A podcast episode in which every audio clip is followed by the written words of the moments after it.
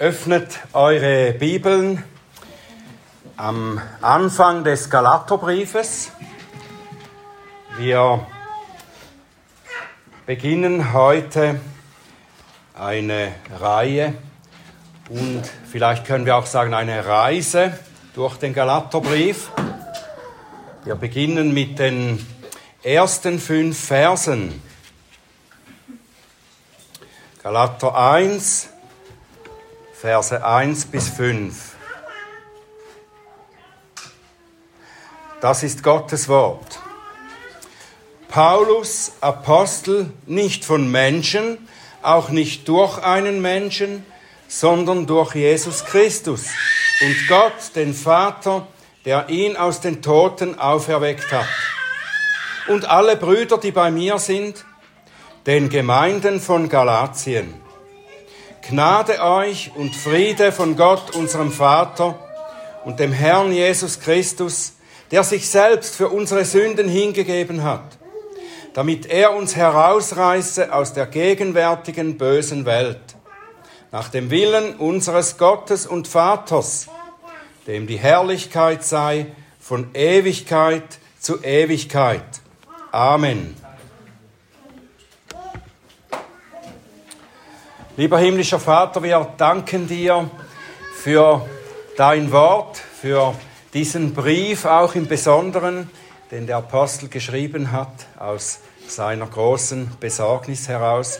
Wir bitten dich, Herr, dass du uns hilfst, aufmerksam zu sein und zu verstehen, was du uns hier zu sagen hast, so dass unser Leben mehr und mehr dem gleichen kann, was du für uns gedacht hast, dass wir umgestaltet werden in das Bild des Herrn Jesus Christus. Danke, Herr, dass du zu uns sprichst durch dein Wort. Tu das jetzt und bitte öffne du meine Lippen, dass sie deinen Ruhm und deine Herrlichkeit verkünden. Amen. Wenn du etwa so zwölf bis 15 Jahre zurückdenkst, weißt du dann noch, welche Ereignisse damals in der Welt gerade aktuell waren? Oder was du damals getan hast vor diesen Jahren? Was war deine Lebenssituation? Und was ist seit damals passiert? Kannst du dich erinnern? Unsere Gemeinde wurde vor gut 14 Jahren in Basel gegründet. Und ich kann mich recht gut an die ersten Gottesdienste erinnern, die wir gefeiert haben. Das ist ja eine Zeitspanne, diese 14 Jahre, die man recht gut überblicken kann, oder nicht? Und diese Zeitspanne ist ungefähr auch die Zeit zwischen der Auferstehung und Himmelfahrt unseres Herrn und der Gründung der Gemeinden in Galatien, im Süden von Galatien, auf Paulus erster Missionsreise. Und vielleicht ein oder zwei Jahre später das könnte so im Jahr 46 gewesen sein, schrieb der Apostel seinen Brief an die Galater, der wahrscheinlich sein erster Brief überhaupt ist. Und das ist erstaunlich, nicht wahr? Vielleicht 13 Jahre nach der Auferstehung des Herrn gibt es in Osteuropa schon mehrere Gemeinden. Und dann, vielleicht nur ein oder zwei Jahre später, sind diese Gemeinden schon in Gefahr, auseinanderzufallen. Der Streit, der in diesen jungen galatischen Gemeinden aufgebrochen ist, dreht sich um die Frage, inwiefern das Gesetz, das Gott durch Mose gab, für die Kirche des Neuen Testaments noch verbindlich ist. Und diese Frage, die war nicht nur für die Galater eine Frage, sie ist auch in anderen Briefen ein Thema. Der Streit beginnt schon einiges früher zwischen Jesus und den Juden nämlich. Die Juden, die ihm immer wieder vorwarfen, er übertrete das Gesetz des Mose. Und das wiederholt sich dann im Dienst von Paulus und Petrus und so weiter.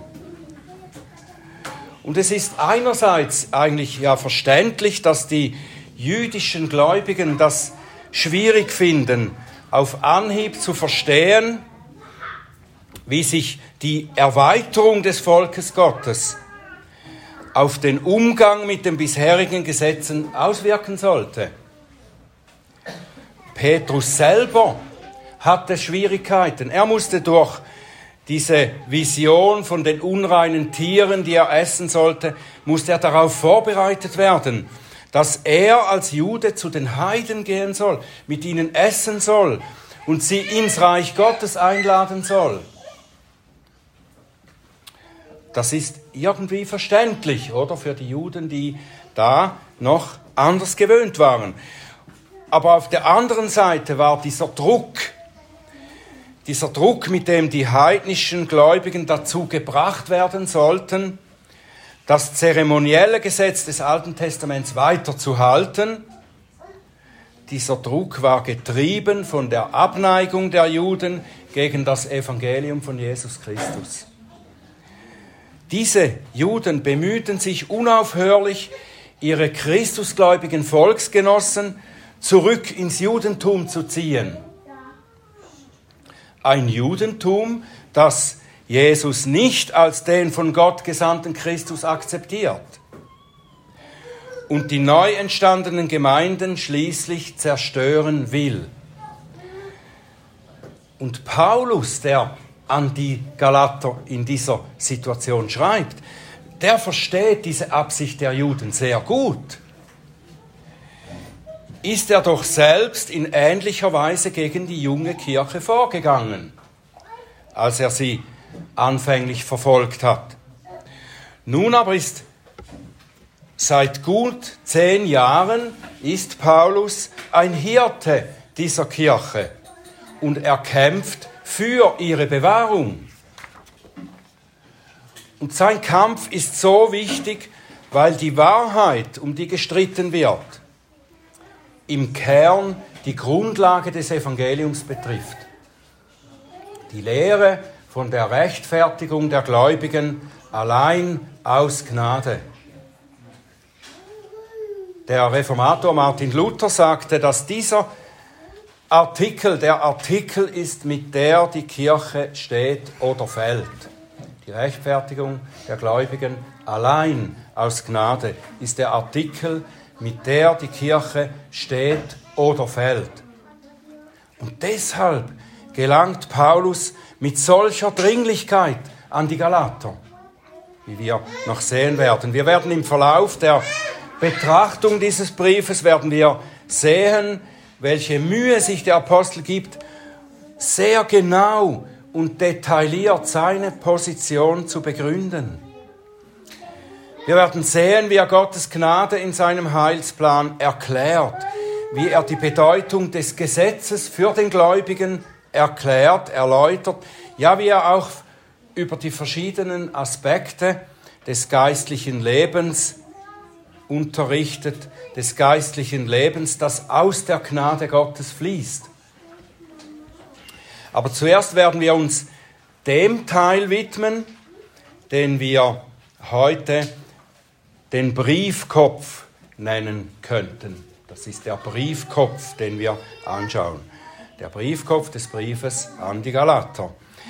Es ist ein Abschnitt, der wohl in den meisten Briefen des Neuen Testaments, wenn wir sie lesen, wird dieser Abschnitt meist zu oberflächlich und zu schnell gelesen oder gar überlesen. Ja, das, ja, mal schauen, ja, Apostel schreibt an die Galater so und so. Äh, also gehen wir weiter zu den wichtigen Dingen. Aber das ist wichtig, dass man auch diese Teile der Briefe ganz sorgfältig liest, sorgfältig hinschaut. Und wenn wir das tun, dann werden wir schon in diesem Briefkopf mehrere Andeutungen finden, die bereits hin in die Thematik des Briefes führen und einführen. Nehmen wir zuerst den Absender des Briefes.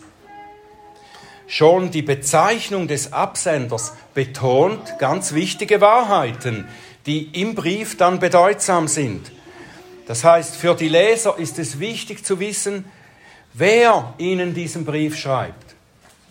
Wer ist es, der diese Dinge zu uns sagt, sie uns schreibt? Weil er nämlich in, in diesem Brief ganz herausfordernde Dinge schreibt. Dinge, die man nicht einfach so von jedem annimmt. Und außerdem kritisiert er und widerspricht anderen Lehrern in der Gemeinde. Er sagt eigentlich, was die lehren, ist falsch. Ich sage euch, was richtig ist. Darum ist es wichtig zu wissen, ja, wer, wer sagt denn das? Wer bist du, dass du das sagen kannst? Darum muss er eine Legitimation seiner Autorität haben, sozusagen. Einen Ausweis seiner Autorität. Wer schreibt hier? Wer schreibt? Es ist Paulus, der Apostel. Nicht nur einfach Paulus, sondern Paulus, der Apostel. Ein Apostel ist von der Bedeutung des Wortes erst einmal einfach ein Gesandter. Das Wort Apostolos bedeutet Gesandter oder Bote. Jemand, der von einem anderen mit einem Auftrag und einer Botschaft geschickt wird. Im Neuen Testament wird der Ausdruck Apostolos manchmal für irgendeinen Gesandten oder Boten gebraucht. Auch für Männer, die in den Gemeinden predigen oder die da Gemeindeleiter sind. So wird zum Beispiel Epaphroditos, wird der Apostel der Kirche in Philippi genannt. Übersetzt ist es dann damit der Gesandte oder der Bote äh, in Philippi. Das ist Philipper 2,25, wenn ihr das nachlesen wollt. Aber in den meisten Fällen ist es klar im Neuen Testament, dass eben von den Aposteln die Rede ist. Dass also die 13 Männer gemeint sind, die vom Herrn berufen waren, in seiner besonderen Autorität die Kirche zu begründen und den Grund für die Lehre der Kirche zu legen. Mit anderen Worten, das Wort Gottes zu schreiben, was wir heute als Wort Gottes vorliegen haben. Und ein solcher Apostel, der musste, wie Petrus das erklärt in Apostelgeschichte 1, Vers 22, der musste wie die, wie die zwölf während den dreieinhalb Jahren mit Jesus gelebt, die, die mit ihm gelebt haben, muss er Zeuge der Auferstehung des Herrn sein. Dann kann er Apostel genannt werden in diesem Sinne wie Paulus es genannt wird. Paulus war damals ja, als der Herr seine Jünger lehrte, mit ihnen zusammen war, da war Paulus noch nicht dabei, oder? Aber er begegnete dem Auferstandenen auf dem Weg nach Damaskus und so war er Zeuge seiner Auferstehung und erhielt dort etwas später als die anderen, erhielt er seine Berufung. Und darum, weil das etwas später war, nannte Paulus sich selber einen Apostel als eine unzeitige Geburt. Oder zu spät geboren als Apostel. Oder spät. Nicht wie die anderen, aber er ist ein Apostel. Ein Apostel mit Gottes Autorität. Paulus legt sehr großes Gewicht auf seine apostolische Autorität, wenn er nicht nur als Paulus der Apostel sich bezeichnet, sondern er doppelt da noch nach. Wie ihr gehört habt, er schreibt Paulus Apostel nicht von Menschen und auch nicht durch einen Menschen. Das ist eigentlich an sich schon klar, oder nicht? Wenn dass ein Apostel nicht von Menschen, sondern vom Herrn berufen ist. Aber es muss hier offenbar noch einmal betont werden, so dass Paulus eigentlich sagt, was ich euch hier schreibe, das sind nicht menschliche Ideen. Es ist nicht die Theologie des Paulus, die man dann mit der Theologie des Petrus oder der des Johannes vergleichen kann und vielleicht entgegenhalten kann, wie das moderne Theologen, vor allem liberale Theologen, oft gerne tun. Nein, Paulus ist ein Apostel, nicht von Menschen, nicht durch Menschen berufen, sondern vom Herrn Jesus Christus. Paulus ist nicht nur einfach ein guter Mann, ein begabter Redner und Schreiber, den die Gemeinden dann als ihren Lehrer angenommen haben. Er ist von Gott, dem Vater und Jesus Christus, dem auferstandenen Herrn, berufen und durch den Heiligen Geist für seinen Dienst ausgesondert. Apostelgeschichte 13 können wir das nachlesen. Was Paulus schreibt, ist nicht eine alternative Meinung gegenüber denjenigen, die die Judaisten in Galatien vertreten. Was Paulus schreibt, ist Gottes Wort. Später sagt er gar in Vers 6 dann, dass wer etwas anderes verkündet als er, verflucht sein soll, denn er verkündet ein falsches Evangelium und widersteht damit Gott selbst. Mit dieser Selbstbewusstheit schreibt Paulus, weil er eben ein Apostel ist, der Gottes Wort bringt. Und das ist auch der Grund, warum wir die Briefe des Apostels so genau lesen und seine Anordnungen befolgen, weil sie nicht nur interessante theologische Abhandlungen oder guter Rat sind, sondern Gottes unfehlbares, irrtumsloses und autoritatives Wort. Kommt von dem Apostel Jesu Christi, der Paulus heißt. Aber Paulus nennt nicht nur selbst, sich selbst als Absender, sondern er sagt, und alle Brüder, die bei mir sind. Der Apostel ist kein einsamer Wolf, sondern er tut seinen Dienst immer gemeinsam mit Mitarbeitern, die mit ihm in demselben Kampf stehen. Diese Mitarbeiter sind auch vom Herrn an seine Seite gestellt. Und sie sind Zeugen desselben Evangeliums, das Paulus verkündigt und verteidigt. Er hat also diese Zeugen an seiner Seite, wenn er schreibt. Und Paulus ist nicht nur Apostel, sondern er ist auch Mensch, oder nicht? Mensch, der Ermutigung und Hilfe von Mitstreitern braucht. Das bezeugt er öfters in seinen Briefen. Gehen wir zu den Empfängern des Briefes.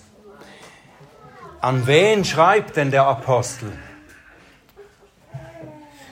Zuerst einmal den Gemeinden in Galatien. Das ist sehr wahrscheinlich Südgalatien, da ungefähr, wo die heutige Türkei ist. Es sind mehrere Gemeinden, die entstanden sind, nachdem Paulus in ihrer Umgebung das Evangelium verkündet hat, Menschen zum Glauben gekommen sind und sich dann in diesen Gemeinden versammelt haben. Und diese Gemeinden bestehen vorwiegend aus griechischen, das heißt äh, nichtjüdischen, heidnischen Gläubigen. Und es scheinen aber auch einige wenige Juden dazugekommen zu sein. Und aus diesen jüdischen Kreisen kam sehr wahrscheinlich eben diese Lehre, die die Gemeinden nun verwirrt. Es ist im Kern die Lehre, dass es nicht genüge, dass man einfach an Christus glaubt, um zu Gottes Volk zu gehören. Und diese Leute lehren, dass man auch beschnitten sein muss, also quasi zuerst zu einem Juden werden muss, bevor man von Gott akzeptiert werden kann als Angehöriger seines Volkes. Und wegen dieser falschen Lehre sind die Gemeinden in ernster Gefahr. Das verbreitet sich und bringt die jungen Gemeinden, die jungen Christen durcheinander. Und es besteht die Gefahr, dass sie abgebracht werden vom wahren Glauben an das wahre Evangelium. Und sie sind Gottes geliebte Kinder, um die sich der Apostel sorgt. Es ist Gottes Liebe zu ihnen, die Paulus bewegt, mit solcher Vehemenz und Dringlichkeit zu schreiben.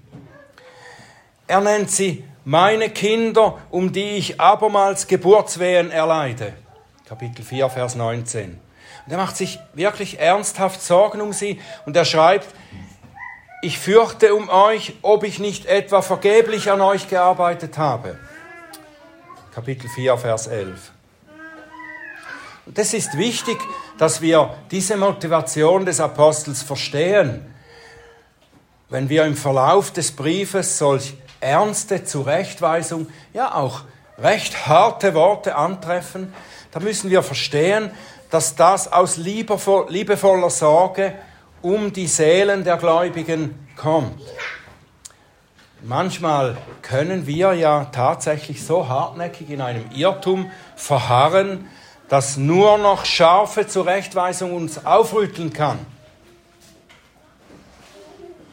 Wie auch Judas in seinem Brief schreibt, muss man manche Geschwister so retten, indem man sie wie ein brennendes Holzscheit aus dem Feuer reißt. Es ist ein, ein harter, aggressiver Vorgang oder nicht ein brennendes Scheit aus dem Feuer zu reißen, um es zu retten. Und darum sollten wir nicht irritiert oder konsterniert sein, wenn ein Hirte oder ein Bruder oder eine Schwester auch mal harte Worte gebraucht, um uns aufzuwecken, aufzurütteln.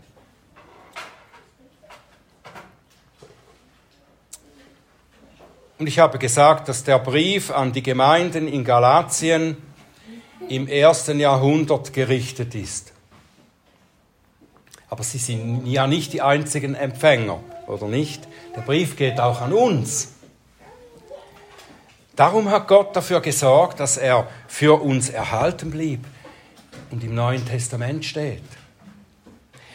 Er hat diesen Brief dann durch die Geschichte hindurch gebraucht, um das wahre Evangelium aufzuzeigen und auch immer wieder äh, Christen aufzurütteln und sie zum Kern des Evangeliums zurückzuführen. Zum Beispiel in der Reformation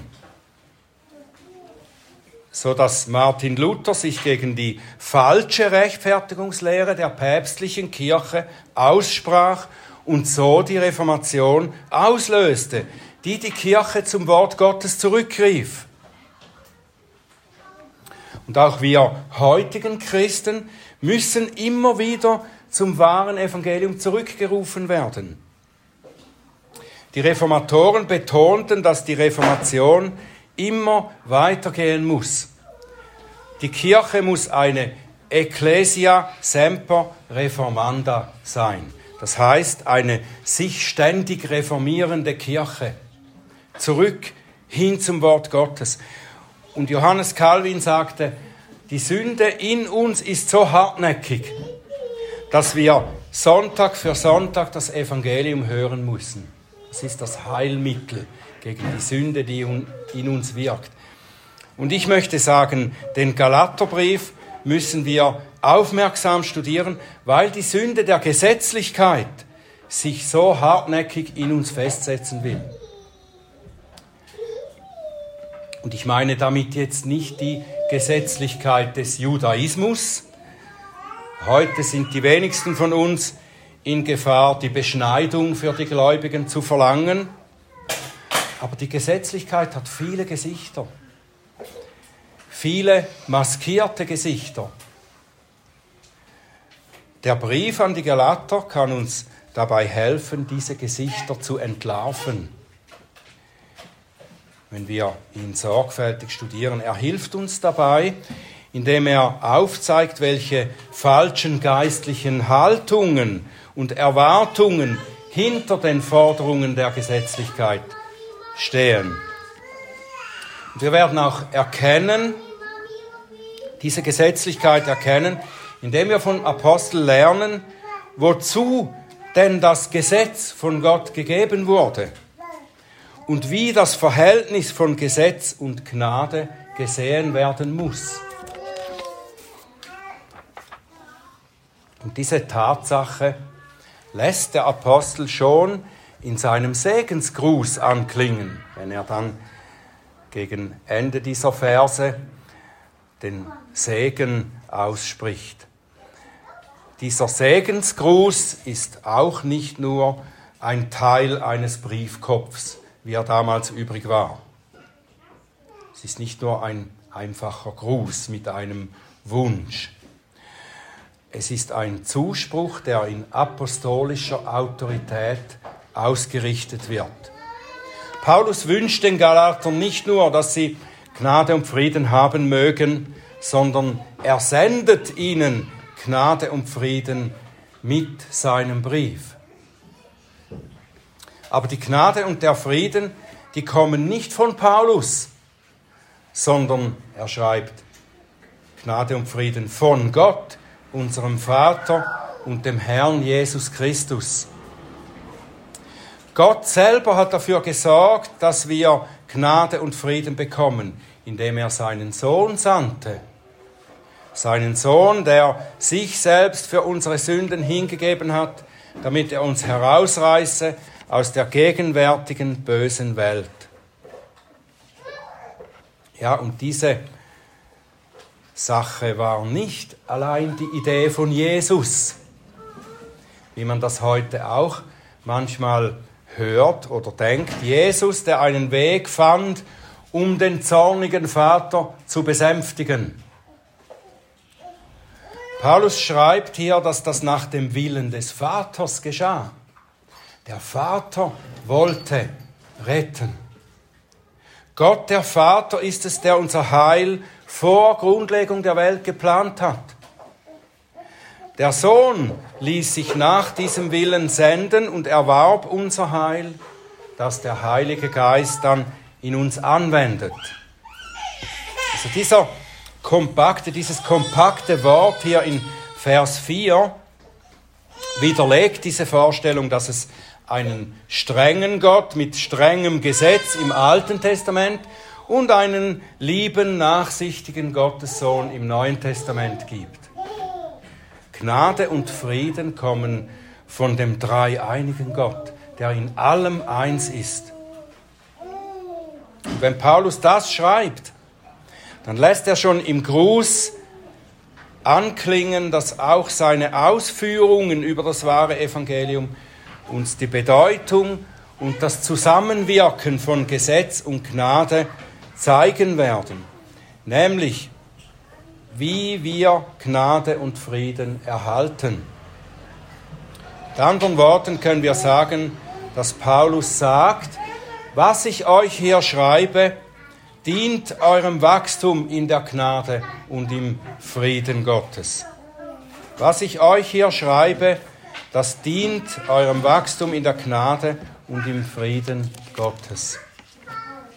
Und damit habe ich eigentlich schon gesagt, was die Absicht des Briefes an die Galater ist. Lass mich das noch einmal zum Schluss zusammenfassen. Der Apostel schrieb im Auftrag Gottes, um falsche Lehre zu widerlegen. Und diese falsche Lehre, die sich da eingeschlichen hat, die ist sehr gefährlich, weil sie an die Grundlagen des Evangeliums greift, auf dem wir stehen, auf dem unser Glaube steht. Der Glaube an das reine Evangelium ist in Gefahr und ist in, diese falsche Lehre ist in der Gefahr, sich zu verbreiten, noch mehr anzustecken. Es geht um den Artikel, mit dem die Kirche entweder steht oder fällt. Und Paulus ist darüber sehr beunruhigt, dass das passiert. Er befürchtet gar, dass er vergeblich an der Gemeinde gearbeitet hat. Und darum schreibt er so eindringlich und gebraucht mitunter scharfe und harte Worte. Und dadurch dürfen wir uns nicht irritieren lassen. Die Liebe zu Gott und zu seinem Volk bringt den Hirten dazu, mit scharfen Worten diejenigen aufzuwecken, die vielleicht eingeschlafen sind und nun von ihrem Heil vom wahren Evangelium entfremdet werden könnten. Das Evangelium muss in aller Schärfe gegen die Irrlehrer verteidigt werden. Und das ist ein Kampf, der auch mit den passenden Waffen geführt werden muss. An anderer Stelle schreibt der Apostel, und zwar im 2. Korinther 10, Vers 4, denn die Waffen unseres Kampfes sind nicht fleischlich, sondern mächtig für Gott zur Zerstörung von Festungen. So zerstören wir Vernünfteleien und jede Höhe, die sich gegen die Erkenntnis Gottes erhebt. Und nehmen jeden Gedanken gefangen unter den Gehorsam Christi und sind bereit, allen Ungehorsam zu strafen ist ein Kampf. Das ist ein Kampf um die Wahrheit, um die exakte und genaue Wahrheit auch. Nur die exakte Wahrheit des Evangeliums wird uns retten schließlich. Lasst uns das festhalten von Anfang an, wenn wir diesen Brief studieren miteinander. Wir stehen im Kampf gegen einen mächtigen Feind. Er ist wie ein brüllender Löwe, der umherschleicht und sucht, ob er jemanden verschlingen kann. Der Teufel ist ein Lügner von Anfang an. Das ist seine Waffe, die Lüge, die Hinterlist. Und er verwendet Halbwahrheiten, die wir vielleicht nicht so genau nehmen wollen, falsche Lehre, um uns hinters Licht zu führen. Damit möchte er uns zu Fall bringen. Die Waffe, die wir dagegen halten können und die uns auch den Sieg bringt, ist das Schwert des Geistes, das Wort Gottes. Und im Galaterbrief demonstriert der Apostel, wie das Schwert geführt werden kann und die, wie die Wahrheit des wahren Evangeliums von Jesus Christus die Irrtümer und die falschen Lehren überwindet. So schreibt auch Judas in seinem Brief, Judas 1, Vers 3, Geliebte, da ich allen Fleiß anwandte, euch über unser gemeinsames Heil zu schreiben, war ich genötigt, euch zu schreiben und zu ermahnen, für den ein für allemal den Heiligen überlieferten Glauben zu kämpfen. Ist ein Kampf. Es ist kein Spaziergang, es ist ein Kampf. Und mein Gebet ist, dass wir durch den Galaterbrief in diesem Kampf gestärkt werden und darin auch geschickt werden, besonders die giftigen Wurzeln der Gesetzlichkeit in unserem Leben zu erkennen und auszurotten. Der Herr möge uns gelingen dazu schenken. Amen.